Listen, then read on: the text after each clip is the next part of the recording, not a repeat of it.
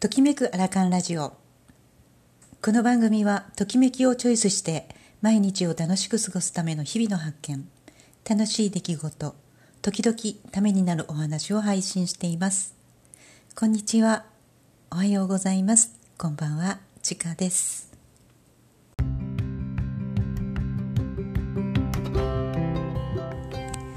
今日はコミュニティの音声配信ラボでインタビューを受けました。というお話をさせていただきます。でその前になんですが今日 Spotify でいろいろフォローしている番組を聞いていてその中でクーラーカフェという番組を見つけたんですがこれ大好きなボサノバばかりを集めた番組で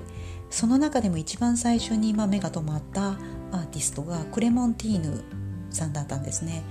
彼女のボサノバ一番最初にボサノバが好きになった時に聞いたアーティストがクレモンティーヌさんだったんですが彼女ボサノバで、えー、初めての宙だとか風の谷のナウシカバカボンサザエさん一休さんやドラえもんそれからドリフの8時だよ全員集合のテーマとか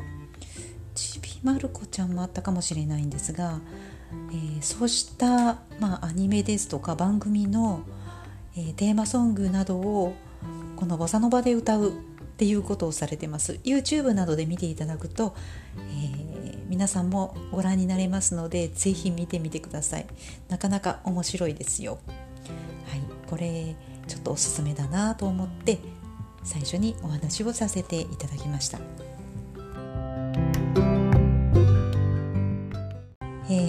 そしてですねこの今日のテーマの中にあるコミュニティの中の音声配信ラボというグループがありまして、まあ、月に2回その、まあ、ラボというぐらいですから研究発表とかですね疑問を投げかけてみたり、え報告会みたいなことをしているんですね。でまあこれを開催してくださっているのがコミュニティのマッツなんですけれどもうんこちらでありがたいことにピックアップしていただいて、まあ、インタビューに、えー、答えさせていただきました。でその中で、まあ、今まあ、その時答えたことをいろいろ振り返っていたりしてまず私が音声音声配信をしてみたいなと一番最初に感じたのはやはりこのコミュニティの中の秋田稲美さんや岡崎香織ちゃん、えー、それから船戸愛ちゃんの配信を聞いたりそれから Voicy のながら日経を聞き出したあたりからだったんですね。あなんか自分の思いを声で伝えるっていいなって思い出していてでまあちょっと試しに撮ったりはしてみたんですがやはりこれは出しちゃいけないなっていう感じの仕上がりだったので、まあ、心密かに、えー、思い続けていたけどまあないかなとも思っていた時期もありました。である日その秋田さんの配信するメルマガか何かで音声配信始めてみませんか？みたいなテーマで、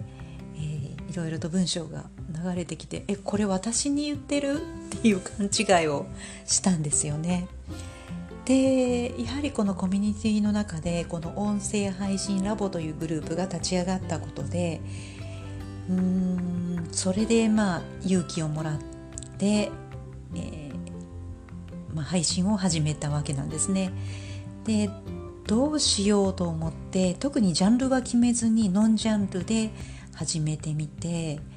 まあ、最初はやはり取っては消して取っては消してスタートをしてみたら自分の声にがっかりという状態が最初のスタートでした。で新たにコミュニティの中でも次々とやはりスタートされてるんですけれどもみんなやっぱりドキドキするとかどんな感じという風でちょっと怖いもの見たさでスタート、えー、されている方が多いですね今そのラボでピックアップしてある人数だけでも25人もうすぐもう30人ぐらいになるのかなと思っています、えー、何よりもこの音声配信スマホでできるっていうのがすごく魅力的だったんですね。私自身はパソコン作業はそう得意ではない、まあ、すごく苦手意識があるんですけどスマホだったら苦手意識が少ないというか、えー、コロナでこのコミュニティに参加するまではサロンの主な作業って全てスマホでこなしていたんですね。なのでまずスマホでできるというのはかなりな大きな私の、えー、決心にスイッチが入ったというかそれはあったと思います。でまずこのねまあ来月還暦を迎えるわけなんですがこの年齢でスタートするってやっぱりすごくできるの？とかしてもいいのか？みたいななんか一般的なこう審査じゃないですけれどもうん感情の中にそういうものが働いたりもするかもしれないんですけれども私自身はまあやはりこの配信ときめくアラカンですか？もうときめいたものとか興味のあるものは年齢は関係ないって思っています。なのでやってみようけやってみようと思うけどどう思うという、えー、相談をしたことで自分の思いを中断したくないので、まあ、やるんなら自分で決めてスタートするんですがうんやはり楽しいですね。これはすごくやってみて自分と向き合う時間にもなるしもちろんいろんなところに興味も出てきて学ぼうとしますよねアウトプットするのにインプットってすごく大事なのでいろんなところに目を届けて、まあ、時間は決めていますけれども、まあ、本をまたちょっと開いてみたりとか、えー、Google サイトとかでいろいろ探してみたりとかで興味をさらに広げたかなと思います。で何よりもこれはきっと周りの人は感じてないはずなんですが私自身がそのコミュニティに参加する時、えー、私が例えば発言をする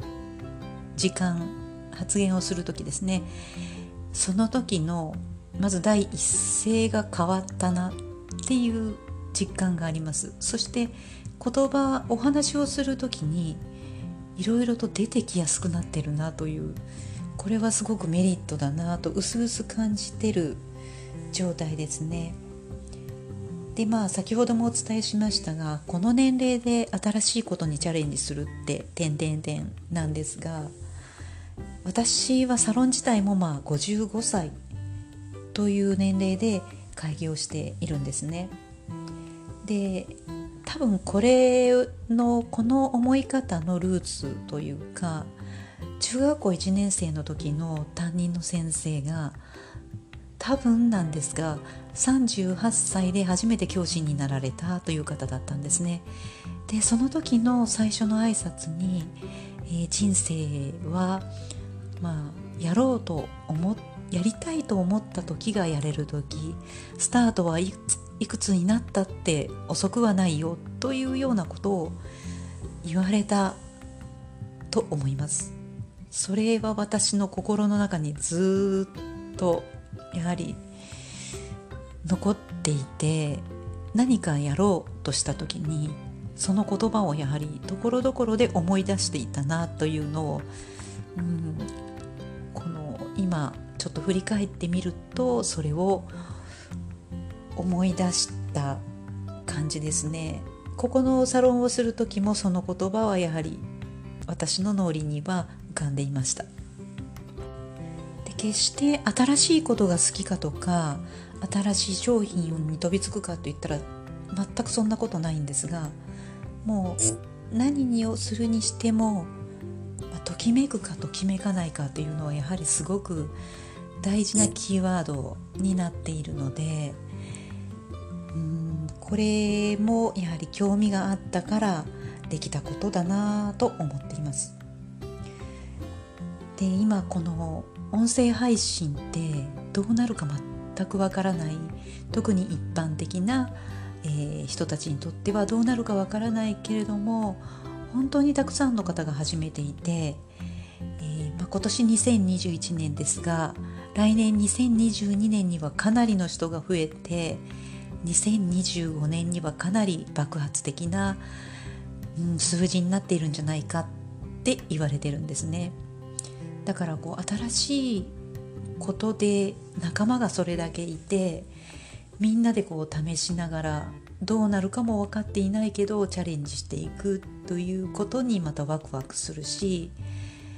うん、すごく、うん、先々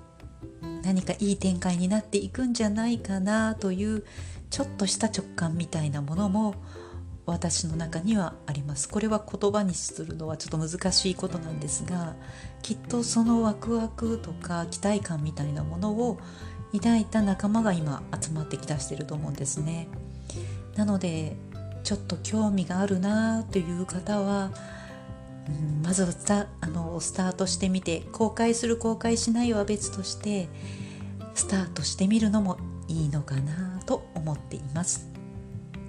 興味のある方は是非スタートされたらいかがでしょうか、